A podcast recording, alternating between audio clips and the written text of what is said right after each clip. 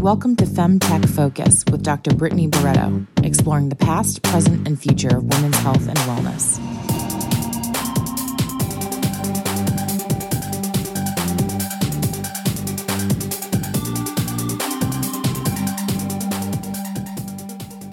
Welcome to the FemTech Focus podcast, where we have meaningful and provocative conversations with FemTech experts. These academics, doctors, and innovators tell us about the past, present, and future of women's health and wellness. I'm your host, Dr. Brittany Barreto. And before we get started, I'm really excited to announce a webinar that FemTech Focus is putting on in collaboration with the Guild on August 27th. And it's going to be on the topic of the FemTech landscape what is being worked on and what still needs innovating. If you want to check out this webinar, follow our social to learn more at FemTech Focus. All right, so in today's episode, I interviewed Dirty Lola. Yep, that's her name, Dirty Lola. She's the founder of Sex Ed A Go Go. Today, we are speaking about sexual wellness and we get really real. So, mom, if you're listening, please just go ahead and skip to the next episode. uh, Sex Ed a Go Go is one part sex Q and A and one part variety show. It's a live show where the audience members can submit anonymous questions for Lola to answer on stage. If that wasn't cool enough, they also throw in a go go dance break featuring some of the hottest go go and burlesque performers in New York City. It's funny, sexy, and informative. Go, Dirty Lola. Uh, speaking of Dirty Lola, she is a sex educator, performer, and self proclaimed dildo slinger. she has spent the last six years working to end the stigma, shame, and lack of accurate and accessible sexual education available through her live sex ed Q&A variety show. I took the opportunity to ask Dirty Lola about butt play, pubes, pubic hair, and orgasms, and how all of these relate to women's health and wellness. Again, mom, if you're listening, go ahead and skip this episode. Dirty Lola, welcome to the Hi. show. How are you? I'm good. I am so excited to have you on today. I'm excited to be here. Yeah, I think we got connected during the uh, Women in Sex Tech event conference. I think is how we Mhm, first kind of got connected. Yeah. Oh, so cool. Yeah. I love that sex tech is part of uh, women's health and wellness because, you know, I can get real nerdy and data focused with, you know, breast cancer treatment and, you know, menstrual flows and all this stuff. But God, it's fun to also be in the dildo industry. You know what I mean? Like to be able to talk Yes. about that. like, heck yeah. I love that the dildo industry. well, I'm I'm so excited to have you and just talk about you know something fun and you know I I gave you some questions that are kind of personal and you know uh, Oh, things that I think that uh, that our listeners might be curious about. So you're the CEO and founder of Sex Sex Ed a Go Go, right? Yes. And um, where are you located? Um, I'm in New York. Oh, I'm in Brooklyn to be exact. Yeah. So that's where the show was born. Nice. Good, good. I'm from New Jersey originally. Um Okay. currently living in Houston. Uh, my my, you know, my LGBT friends, they like to call me uh, Jersey B. They say when I get upset, they call they say, "Oh, Jersey B's coming out." You know what. I'm talking Jersey about. Bee. You know what I'm Yeah. talking about. and the jerseys with a Z, by the, you know. Right. Ah. well, Dirty Lola, why don't you tell us about your background? You know, where were you? Where are you from? What have you studied? What have you Yeah. done? And how did you end up in femtech? So it's very, I'm one of those, um, what do you call it? School of hard knocks kind Mm. of people. Um, I didn't have a formal uh, education beyond high school, but I've always been, oh, voracious is the word. Like I've always wanted to read, especially about sex. Sex has always been something that I was curious about. So it made me read about it. It made me seek it out Mm. and I had some trauma in my childhood that I think I turned. My hypersexuality also came with um, a hyper sense of wanting to know about what I kind of what I went through, how why my body felt the way it felt, and so I gravitated to all those things. Yes. So as a small child, like I was a fan of Dr. Ruth. Um, yes. she talked about sex, late night. I you know, remember like, the 80s, old lady's that on. was- yeah. That was like, oh, this lady is like saying all these words that Yep. nobody but to say and we Mhm. can't talk about. And I was one of those kids. Um, I was the kid that knew all the dirty words or would try to make other kids talk to me about things. I'm like, but do you know what a penis looks like? Tell me, tell me. Do you? I just I like want to write it down. Tell me what you know about it. I was that kind of kid, and I grew into that friend that if you had a question about sex, Uh-huh. I had an answer. Yep. I've always been that friend, even in high school. It's like, oh wait, I read about that, or I oh this is let's go here and figure this out.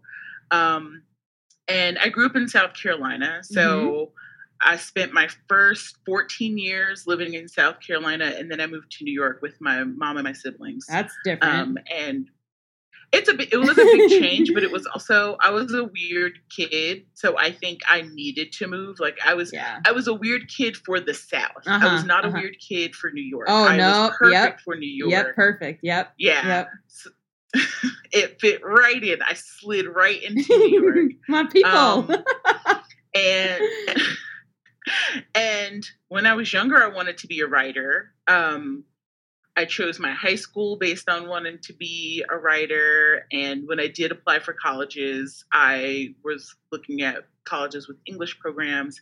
And then life happened. And, you know, a lot of stories that happen to a lot of young people is my didn't have the money. Um, I, I think my mom was banking on me getting more scholarships. I got Mm. some scholarships Mhm. and then she had to like let me know that she didn't have it was like not happening and because she had college debt 'cause there was like why didn't you take out loans it's like when you're underage if your parents have college loans you can't take out That's right. You need a loans, you can't take out a personal loan because you're underage That's right. yeah you That's need a right. cosigner and she couldn't co-sign because she had her That's own right. college loans that she had just i think maybe three years prior gotten Yeah. like her um, bachelor's degree. So, which like yay mom, but it it messed me up. so I just started working. Um, kind of didn't really have like an aim. Didn't really have a passion. Um, was still writing and doing things, but that started to become something that I wasn't so in love with. Um, which I think happens, but it was also I was in my twenties, so I feel like everybody has those moments where you're just like, I don't know, I'm just afloat and I'm floating around. And then my late 20s, yeah, late 20s, um, a friend of mine started hosting burlesque shows in New York. Mm. And she was like, hey, you are loud and rambunctious, and I think you'd be great on stage. Do you want to like host some of our shows? And I was like, oh my God, yeah, I'd, I'd love to do that. So I started emceeing her burlesque shows. And it was amazing. Just one, all the amazing women and and some men that I got to like see perform, but also just sitting in the back room with these amazing folks who are getting naked for money, but also like pursuing college education. Some of them were therapists, kindergarten teachers, like they had other, you know, jobs that they did in the daytime, but they loved the art of burlesque so much that they would do it. And it was like so taboo because they couldn't tell anybody they were Mhm. you know, doing burlesque at night. Um, so just sitting and learning from them and talking about all kinds of things. And then that got me into, um, I was adjacent to that.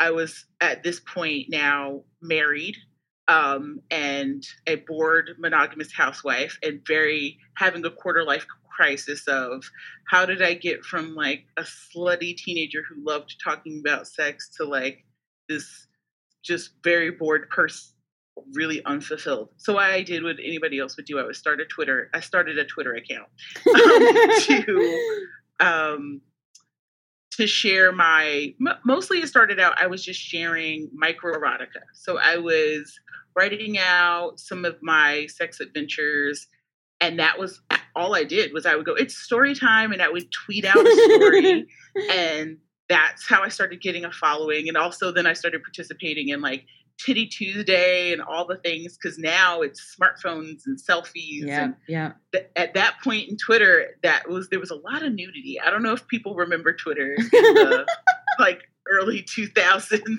there was so much nudity. I mean, there still's a little bit, but there was so much more. Um, but that got me linked into like the kink community. I also started discovering that, like, oh, I think I'm kinky and here's some things because now I had resources and mm-hmm. saw people talking about stuff. And I was like, oh, and they're like, oh, check out this blog or check out this website or, oh, yeah, have you ever heard of FetLife? And go check this out. And this was also around the time that I started exploring, well, realized that I was polyamorous. Mm-hmm. I had been polyamorous when I was younger and just didn't have the language for it. And I had spent a lot of time being monogamous and I was bad at it. Um, I was just like not great at it. So all of this stuff kind of happened between 28 and like 31, mm-hmm. where I had this reawakening of like that person I I used to be, and then like being that sex friend, doing these shows, like hosting these shows, learning about these new communities and becoming a part of like the sex positive community. Um, and now this Twitter account, which then led to a blog, a Tumblr where I would write my stories and blog about different things. So it all just kind of was this organic thing that happened. And mm. suddenly I had like 17,000 followers and a friend of mine, and I hadn't really told friends yet, but I slowly started telling people, or people, a couple of my friends had come across me, and they're like, "Is this you?" yeah. I, I was I wasn't showing my face yeah. um, back then. And my I remember one of my friends saying, "You need to do something with this. This yeah. is so many people." Like you've got to do something with this, and I was like, "Well, what am I going to do?" Like, you know, I kind of shrugged it off, um, and I I don't know if you know the the sex educator Ducky Doolittle. Oh, Ducky, yeah, yeah. Ducky is amazing. Ducky used to live in New York, and Ducky used to do dirty bingo nights at this bar on the Lower East Side. So I went to dirty bingo one night, and it was amazing. It was just like really lovely to be in a room with all these folks. And through Ducky and some of the folks that were attending, I found out about Catalyst Con, which was a sex positivity conference okay. that used to take place both in DC and in LA. It was it was a bi-coastal conference, um, and I had missed out on the chance to go the first year, but I like bookmarked it and I kept refreshing, mm-hmm. like mm-hmm. hoping that they were going. I was like, okay, when is this coming back? Because I want to go to this thing. I want to go to this thing. Um, and I went to my first conference, and my mind was blown. And I just was like, I I, I want to be a part of this how do i how do i become more of a part of this community like how do i do more because I really, I'm kind of a part of it. And I think I back then had a lot of imposter syndrome. Mm-hmm. It's like, uh, all I do is write about my sex exploits. And I, you know, what is that? Yeah. But it really inspired me yeah. to to do more. And um, I had thrown a party not long after that conference, and I was sitting with the friend who I was hosting burlesque shows for, and I was telling her all about the conference. And then we started talking about sex stuff, and I pull out, like I used to have a trunk, I would pull out and show people, like, oh, yeah, wait, you got to get one of these. And like, oh, I think you would love this, or have you ever seen this? Or wait, I got an extra one, or whatever. And we would just talk about sex stuff. And she looks at me, she's like, You need to do this for other people. And I'm like, Who's going to come watch me talk about sex? Hmm. Who? Nobody's going to come watch me talk about sex on stage. And she's like, No, you need to do this for other people. Yeah. So that was the seed of Sex Ed a Go Go. And it took me, I think, about two more years of going to conferences and being inspired and like I met Francisco Ramirez, who ended up being he's my co-host on Sex Props, which is another project I've worked on. But he inspired me to like a workshop I went to to like really dig in and form what Sex Ed a Go Go was. So Sex Ed a Go Go just came out of a lot of self knowledge, a lot of things I was already doing, and like kind of throwing together all parts of my life, which is talking about sex and burlesque and like all these things kind of mm-hmm. got thrown in the pot and then boom there was a show mm. well i have a lot of questions i want to dig in on that story but yes. first tell our listeners today what sex ed a go-go is and does so today the the now version of sex ed a go-go it's a live um, sex ed q&a and variety show So folks come to the show and um, basically they get to write down their questions. It's anonymous. Some people will yell things out or Mhm. raise their hand. People get really excited. And, um, but they get to write all their questions, whatever they want to ask us about sex, love, and relationships. It's off the cuff. We don't have any idea what we're getting asked. And it's myself, um, someone that's part of the sex uh, industry. So I've had porn stars and comedians and actors and educators. Um, and the performer, whoever's doing the right variety show portion, also answers questions Cool. because I like wanted to show people like yes this person might be taking their clothes off for you or doing something hypersexual for you but also they're really smart and they're, They're going to human. some amazing things yeah. right so yeah it's it's been about 6 years now that we've been doing it this this year would have been yeah year 6 and I'm sad cuz everything's on pause Yeah, and yeah. I had all these plans but it's fine it's fine I can do it next year when we're back out in the open wow, that's amazing. You know, I think that my brand comes off as very, you know, I'm a scientist, entrepreneur, venture capitalist, but something that I'm really starting to lean into and own that I think a lot of people don't know is that my first entrepreneurial venture was I sold sex toys in college as an independent distributor for Athena's Home Novelties. Oh, I love Athena. And so I, okay, admission on record, y'all. Here, listen up. I definitely had like $2,000 worth of sex toys in my college dorm room. And I specialized in fraternities, sororities, and stay at home moms. And Yeah. I, you know, would do my studies, studying biology. And then on Friday nights, Saturday nights, I'd get dressed up, my pin skirt, looking professional, looking good. And I'd carry my little dildo bags across campus to some sorority house. And it was so fun. It was so fun Yeah, to talk it's about amazing. hey, this is this fun thing. I'm going to make us comfortable. I'm going to make it fun. We're going to learn. Mm-hmm. And I would throw in the science. I talk about why is it important to clean your toys because of bacteria and like da da da, you know, Right. and and so God, it was so fun. And so you know, it's it's something I haven't embraced total, not because I don't want to, but it just you know now it seems like oh my God, it's full circle, especially Right. Yeah. the the middle piece between there is Pheramor. So I was founder of Pheramor, DNA based dating app. So if you ever Oh. need a speaker at one of your events about pheromones and the science of love, I have given talks about the science of love across across the world. Yeah, that. yeah. And so um, That's awesome. you know, I was uh I, we didn't brand it like this again, Pheramor. We branded it very data and science based, but honestly, what we were doing was matching people up for better sex based on pheromones. Right. Yep, yep. So I I feel like I identify with you a lot. I like a little piece of me that I'm like, oh, you're like my myself that I hasn't like come out publicly too much yet. So thank you. I love it. Well, um, you know, so some parts of your story want to dig into a little bit. So you said, you know, you Mhm. had imposter syndrome. You didn't you went to this Mhm. conference and you were like, you know, I'm not Dr. Ruth, you know, like who am I? I just have this Twitter account. I feel like so many people and I'm sure a lot of our listeners think well, it's not me who's the leader. It's not me who's the founder. And so, what do you have to say to people that may be feeling that, you know, where they actually are the person to do it, but they feel like they're not? Right. Oh, just get out of your way. And like, even if you, I think for me, it was, I don't, at the time, I don't, I didn't feel like I was a pioneer. I didn't feel like I was doing anything. I knew, I knew nothing like it, it existed because I had no way, no blueprint. Like I couldn't go look and see what somebody else was doing and try to pull from it.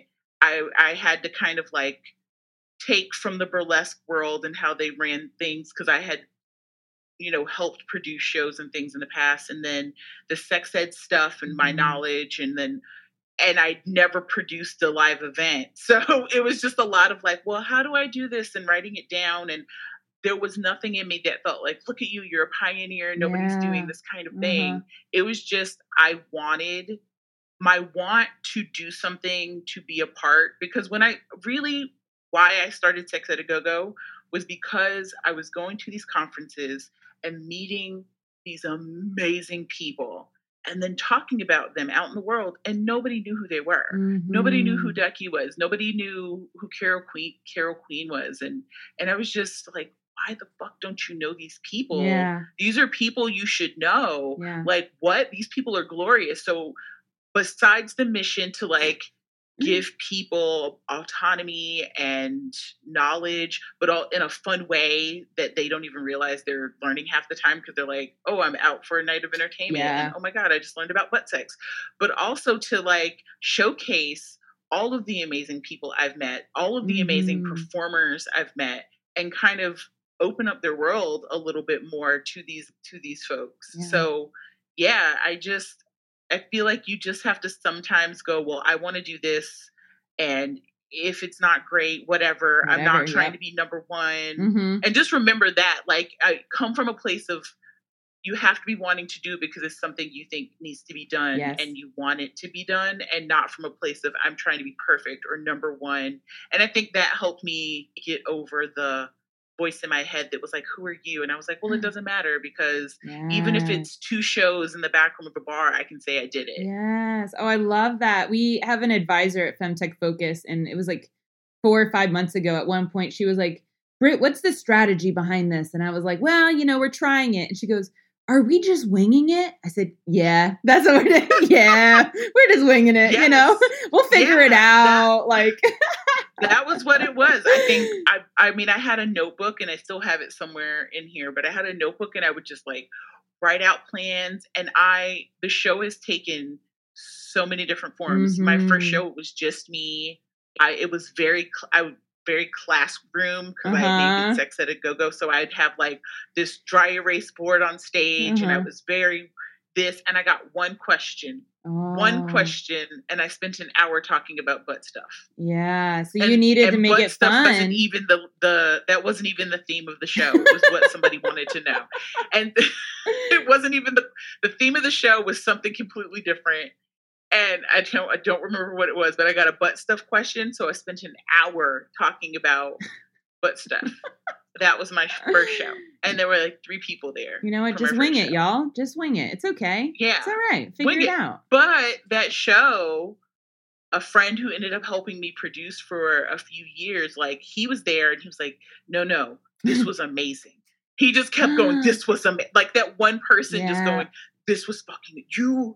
Okay. So this is what we're going to do. I want to help you. Like yeah. that one show and having that one per actually everybody who was there was like this was great this was Yeah, great but yeah. he was just like no no dude i love you this was amazing we're gonna i'm gonna help i'm gonna help like we're gonna make this so he was actually the one who um said i should start having other people on stage with me because i was always talking to the performer off stage we would just end up talking to each other and he's like just have them on stage and then have them be a part of it and i'm like yeah. Yeah. uh, yeah.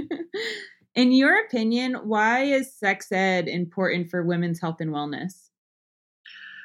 Oh my goodness, for so many reasons. One, because we're not taught any kind of sex ed around pleasure anatomy. Mhm. Um, and even the health things that we're taught are all around birth and Yep. and um why am I why is the phrase the word my mind? Reproduction? But reproduction, thank you. I got you. Words girl. have been leaving me all quarantine. I got you, can dirty see them, I got can't you. say them.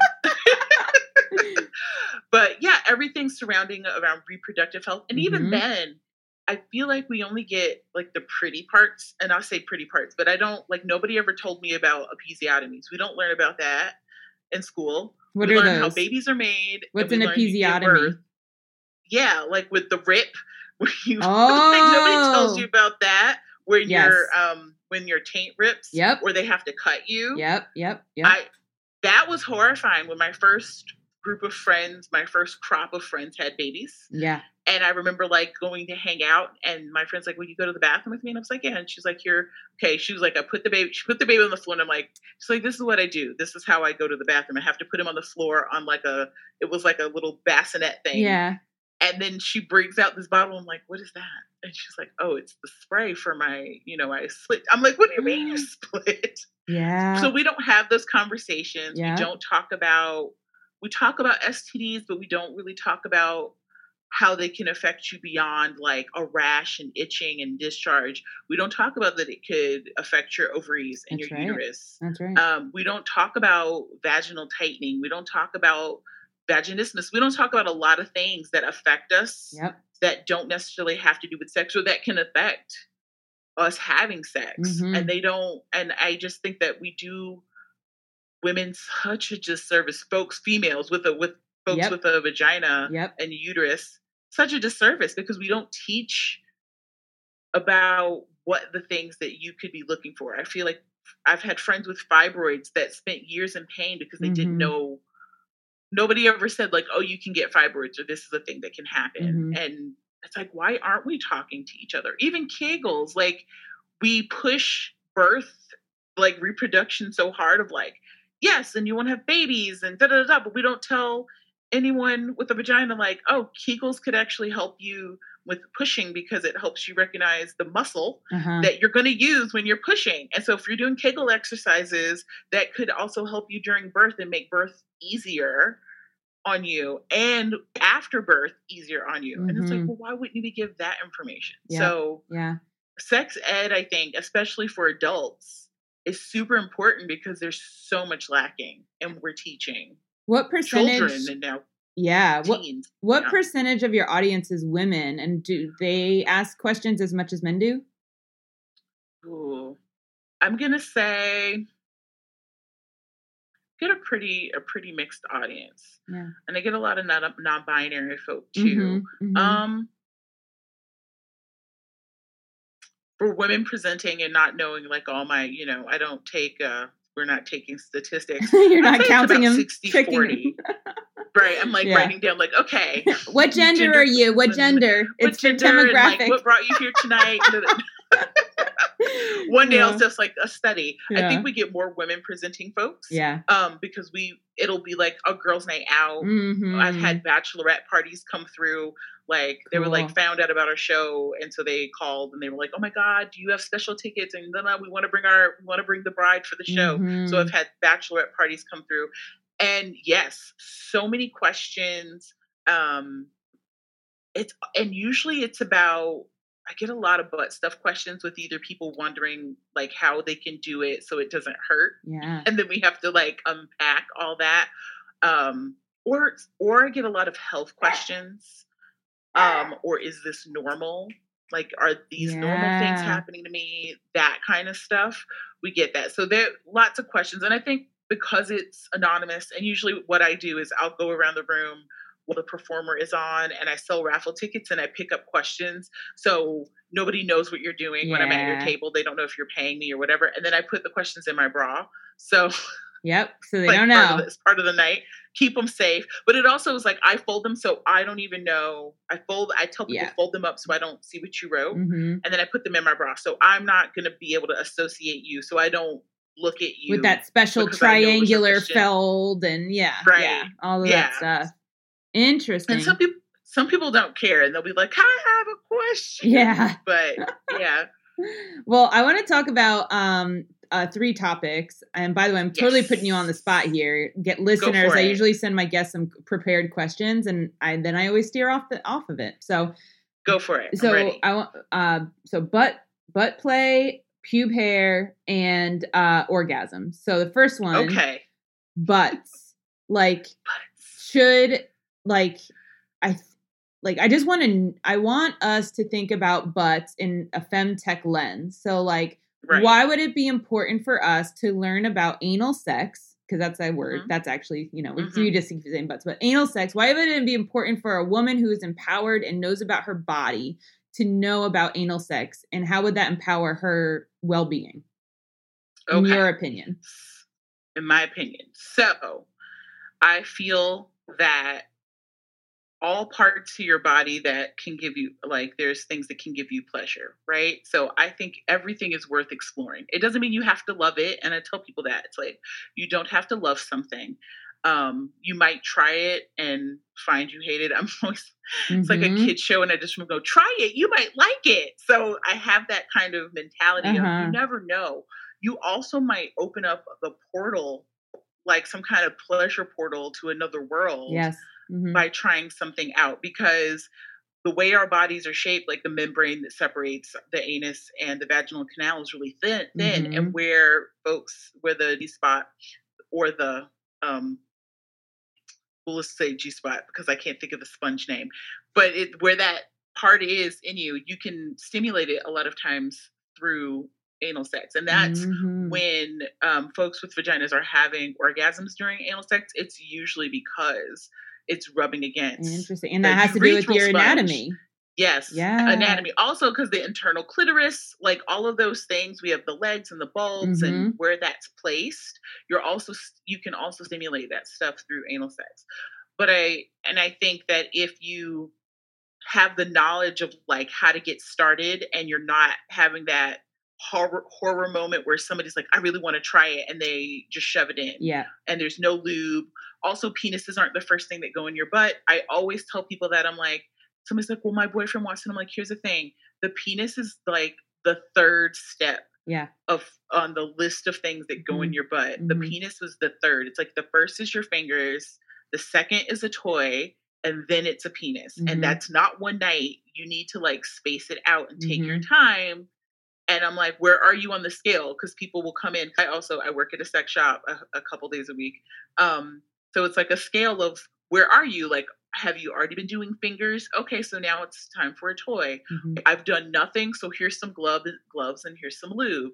Um, so I do think it's important because I will, from personal experience, if I have a plug-in and and I'm having sex and I have a clit, a, a toy on my clit, it's like a whole different world. I'm having a whole different experience, especially if it's a vibrating plug.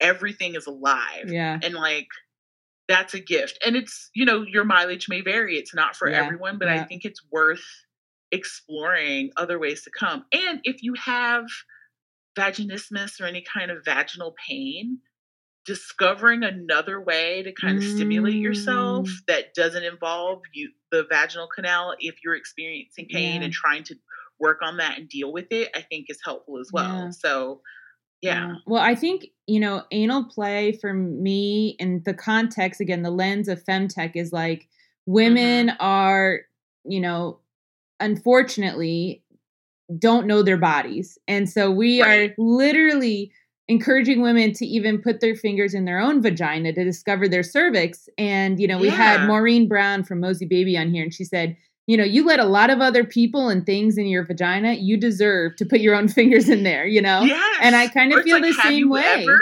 Yeah, yeah. I You feel the same way about your butt. Like if you're interested in anal play, like you need to explore your own body. It's your Mhm. body, you know? Um and then also knowing the anatomy and biology of your sphincter is a muscle and it needs to be stretched out and like Right. just having this It's like idea yoga. yeah yeah and for me Yeah. it's it's part of uh, this like horrible thing that porn has done which is you can just throw it in there and you'll be fine and if you as a normal like not normal you know what i mean like not porn star human you know like not your profession like you probably can't receive that immediately right like but Mm-mm. porn makes it look like that you should be and so if you can't maybe Right. you're not cool enough sexy enough badass enough you know and so it's, it's Right. like oh no Right. no everybody love yourself love yourself please Right. Well, also like remember that porn stars are like athletes. Like you wouldn't go outside and think you could run like a Mm, hundred yard dash and, and be able to do it in a timely fashion, or you wouldn't try to jump hurdles or do gymnastics. There's so many things I would not go out and do. So I I don't ever watch porn and think I can do that. There's sometimes where I see a sex position and I'm like, maybe. And I'll try it and I'm like, no, this didn't work.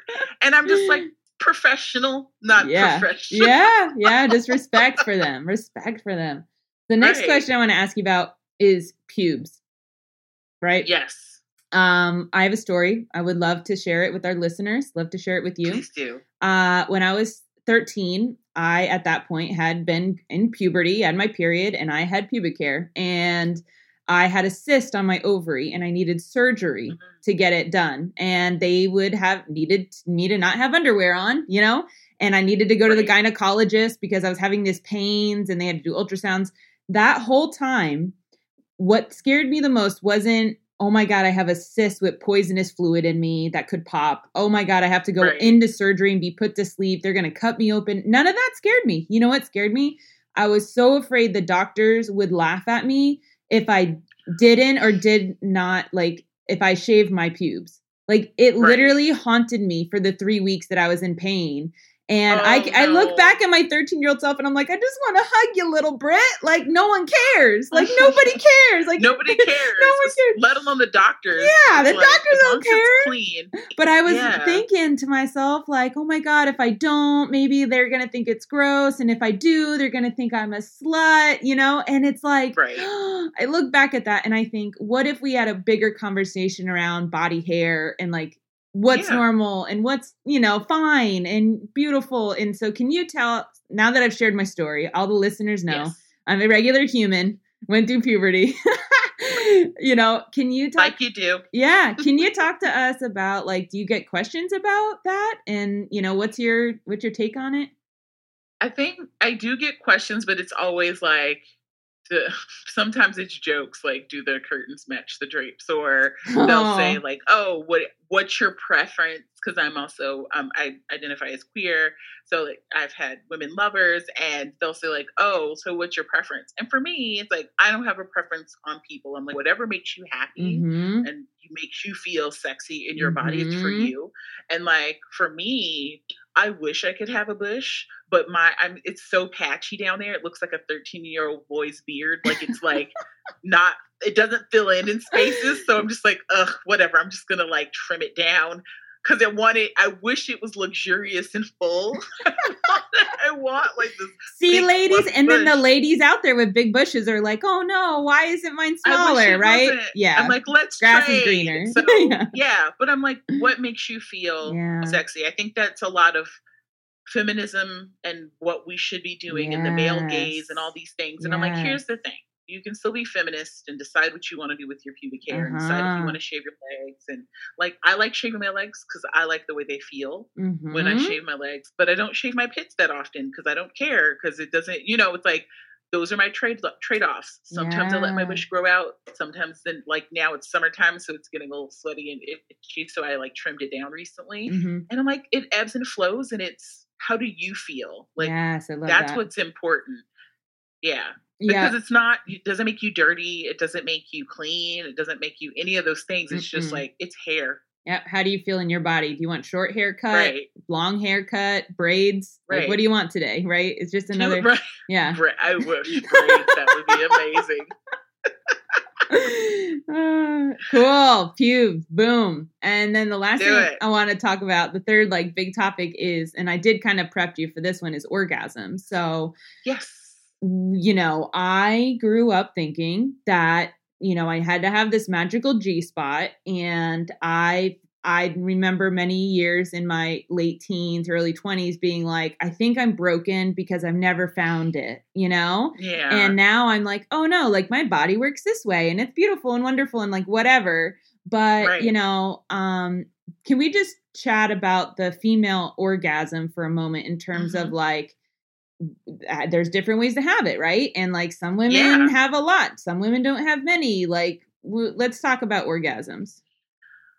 Oh, orgasms. I, f- I wish we were taught more about our pleasure anatomy. I think that would be go a long way to if we taught about pleasure anatomy, if we took away the shame around touching your own body and exploring your own body. Mhm. Those are like two things that I think would go a very long way to helping women like find those parts of themselves before they're 30. Mhm. um there's so many different kinds of orgasms right there's like blended there's just the g spot and like to talk about g spot i know like um cosmo recently wrote an article like recanting the g spot and like we apologize we apologize for creating this and we apo- and it's not real and it's not like whatever and it, i got upset because i'm like here's the thing thank you for apologizing for making this whole thing about this magic button yeah. and not telling the full story. Yeah. Like, thank you for that. But don't say it's not real. Why does it have to be black or white? You know?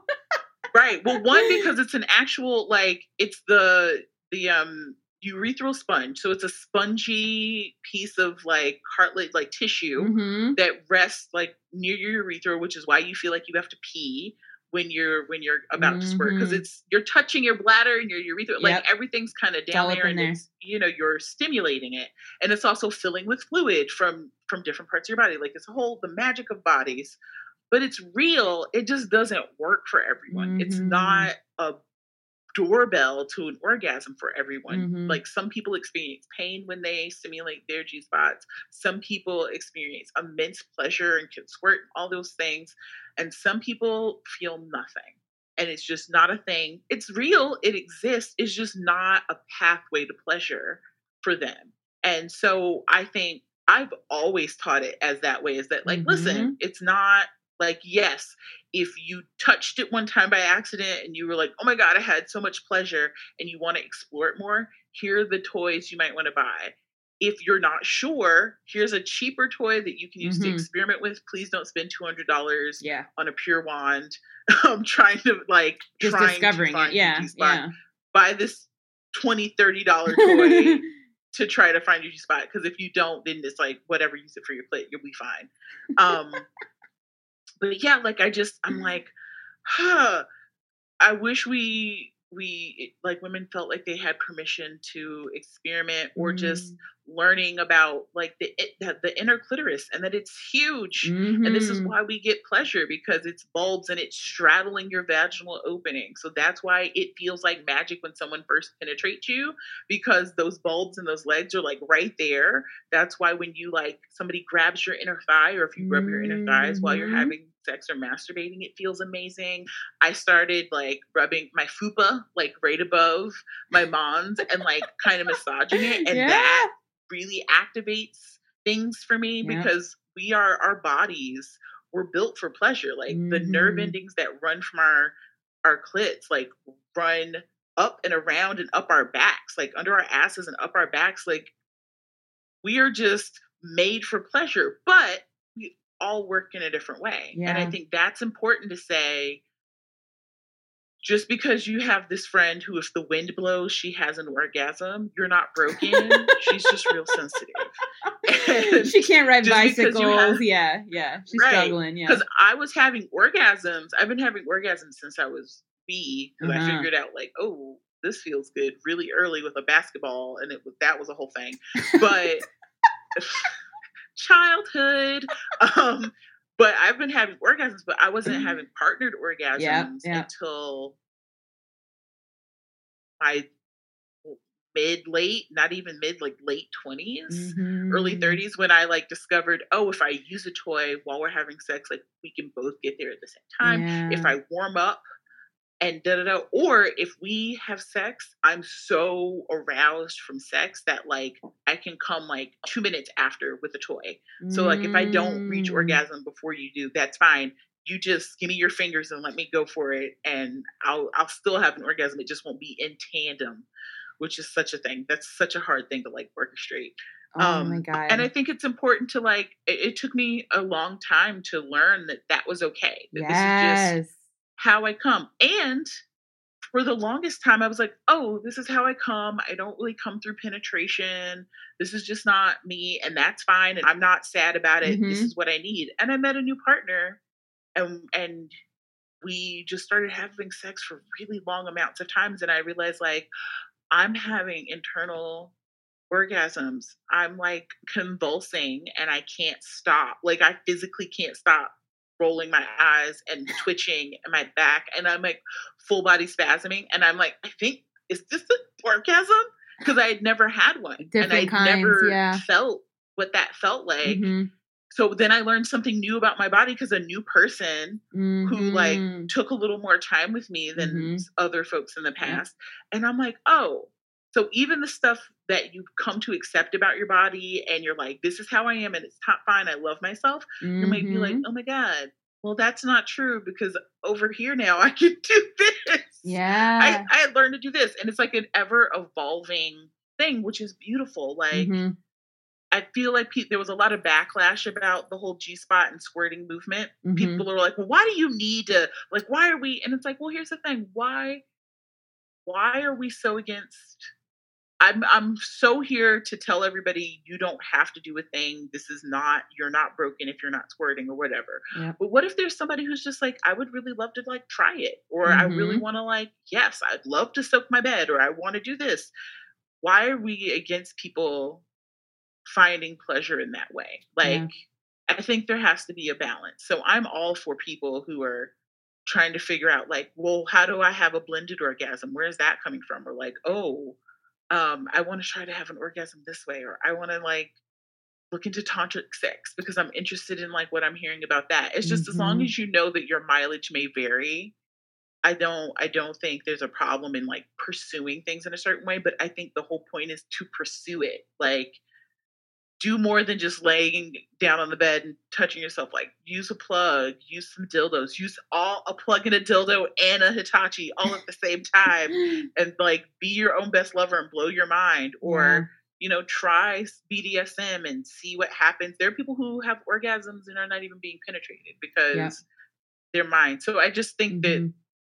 if we're open, which Mhm. I just I don't think we give women enough permission to be open. Yes. And then when we do give them permission, it almost uh, sometimes I feel like it's like we're giving you permission, but also if you don't do this, like yeah, we're giving you permission, but it needs to look and act just like this. right, Yeah. yeah, you know, you need to, but uh, you know, I also am, you know, have, you know, recently I was in a virtual design sprint where we were, it was about sexual health and we were talking about like, is pleasure always having to be an orgasm? Or, you know, is pleasure senses? You know, is it smell? Is it the lighting? Is it the music? Is it, you know, and like, instead Mhm. of making it, and I am totally, you know, trying to break free of this, you know, public yes, trend here that orgasm is the epitome, it's the goal, it's the only purpose. To the point Mhm. where I mean the statistics are pretty high for how often women are faking orgasms and like if Yeah. doing that and pleasures you, whatever, keep going girl. But like if we're Yeah. doing it because we think, "Oh, this is how it's supposed to look and act," uh, you know, like gosh, I just want us to I feel like the orgasm is just held so high. It's up on this Mhm. torch, you know, and we're all just like, that's the thing we got to get. And it's like, maybe just an inner thigh massage feels good enough and it doesn't need to Yeah. come to to coming, you know? or just You know? yeah, or just I've had sex with my partner and he's so far away right now, but I've had sex with my partner and I've just been so satisfied that I'm just fine. You know, it, it'll Mm. just we don't get we are in a long distance relationship and we don't get to see each other that often right now. Well, at all right now. Yeah. before it was, you know, maybe every other month. And so sometimes he would say like, "Oh, did you come?" And I'm like, "I don't need to." Like, I'm just we've had sex like three times in the last like five hours. I had an orgasm maybe that first one. These were just this was lovely, and I've been. Or it's like also that my body orgasms do not feel at all like my clit orgasms. So they're Mhm. more. Mhm. I'm. Tr- it feels like. You know that when you're on a roller coaster and you're kind of that dip Yeah, and you're, oh, you like, lose your and stomach. you kind of lose all control. Yeah, yeah. Like you just don't feel like you have your senses. Mhm, That's what it feels like. So it's not. I'm not getting that explosiveness, but I'm mhm, getting like almost this fulfill, this fulfillment, mhm, and mhm. or just being with him. So I feel like that's a real thing, and also because I'm kinky, when I do kink stuff, the serotonin levels in my body, that the things that are the you know released because I'm going through whatever motions Mhm. are such a thing that I I get sex brain and I like afterwards I'm like, huh, just cover me up with a blanket. cuddle, cuddle me. There's so And much I'm not- biology in sex. So Yeah. much. So much. So there's pleasure in places, and I think that's letting realizing it's okay to not hmm always want sex, sex, but like yes, a, a great shower with some really lovely soap and an Mm, amazing candle, some music, a massage, yep. Yeah. like all of that can feel just as wonderful and fulfilling as an Yes. orgasm for some people. So yeah, Uh, Dirty Lola, I don't know if you noticed, but we didn't even get through half my questions. So I know um, that just means we got to come back on. That's all that means. It's been so fun. I feel like I know This you. So this is Aw. awesome.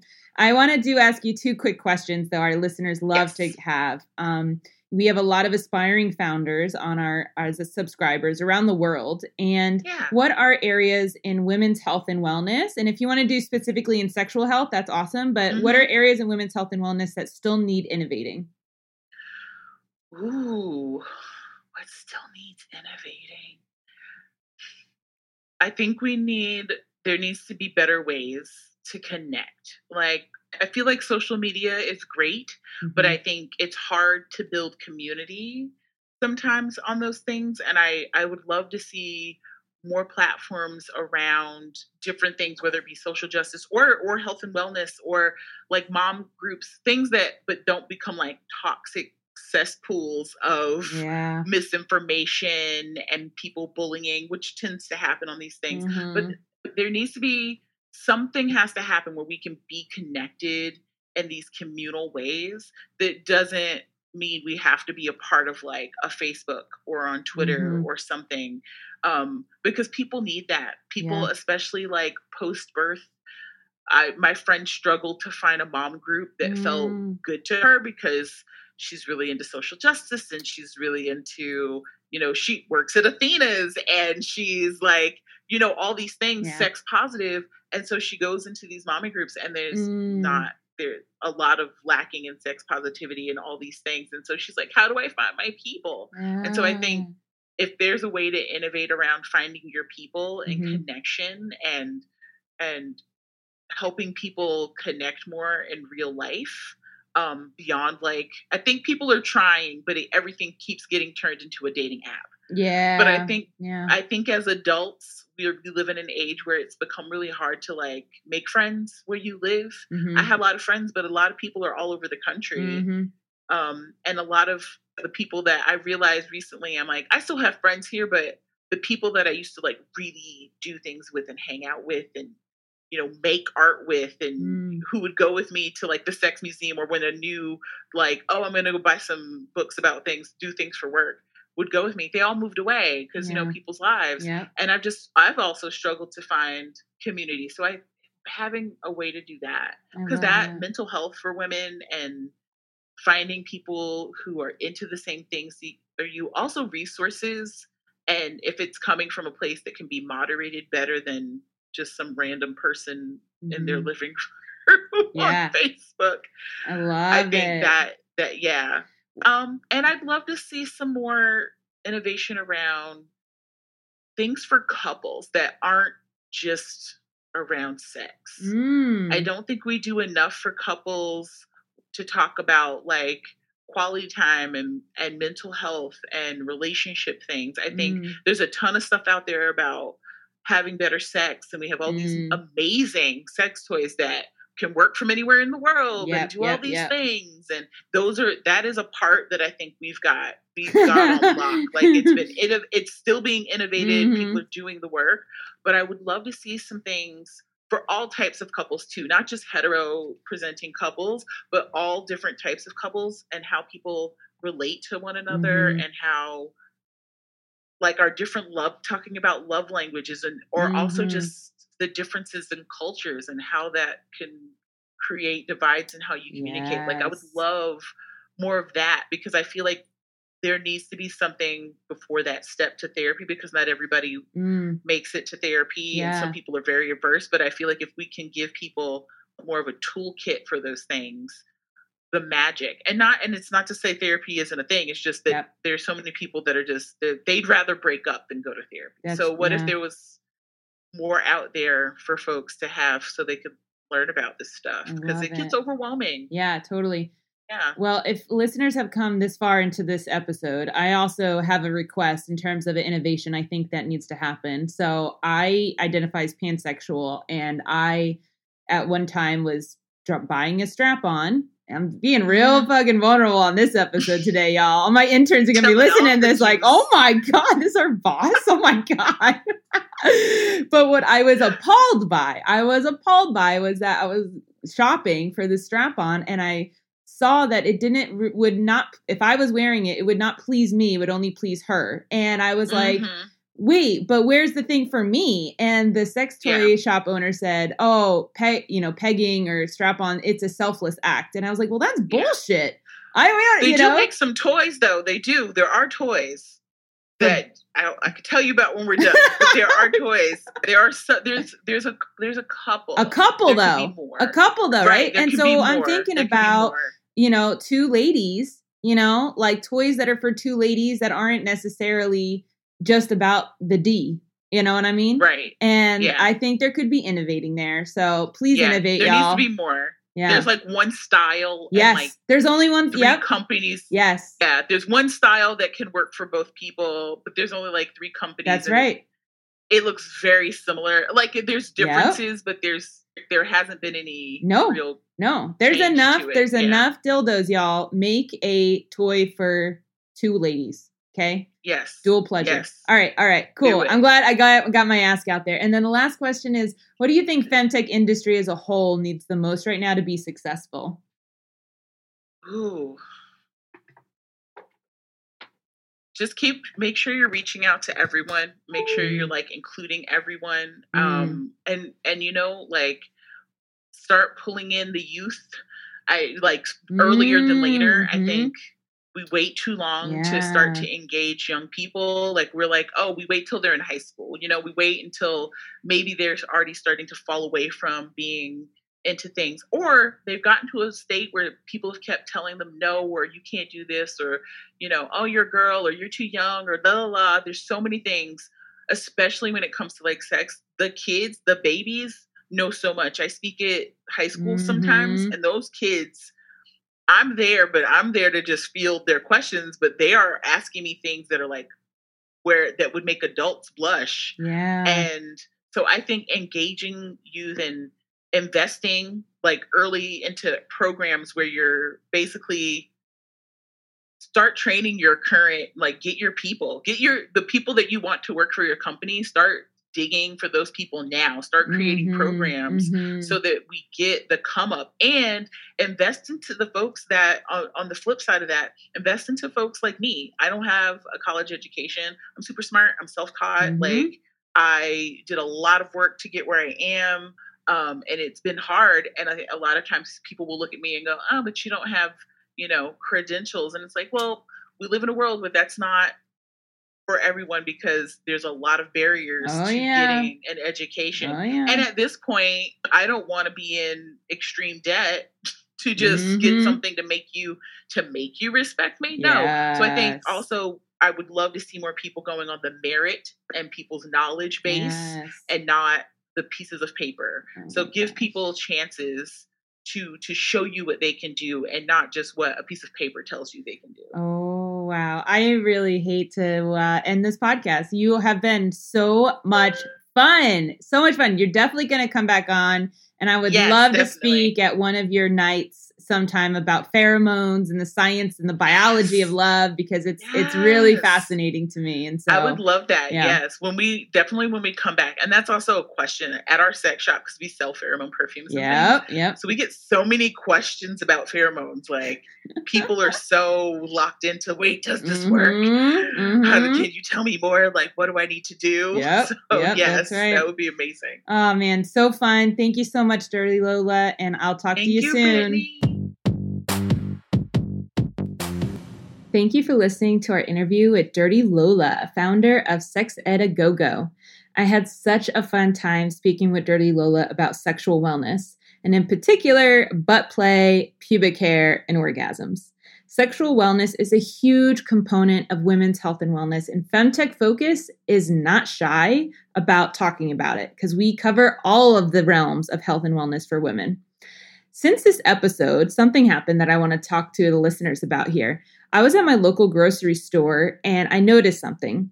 Um, when I passed like the pharmacy section, all of the condoms and lubes were locked up in that like glass case where like cigarettes would be, or you know, like the medicine that people make meth out of, whatever, right? So like, why the heck were the condoms in there? Why were the lubes locked in there? And I actually touched the door, and sure enough, like it was locked. And so if I was to want to buy condoms, I would have to hope that the pharmacy was open and then ask a pharmacist to come out and unlock it for me to get condoms or lube.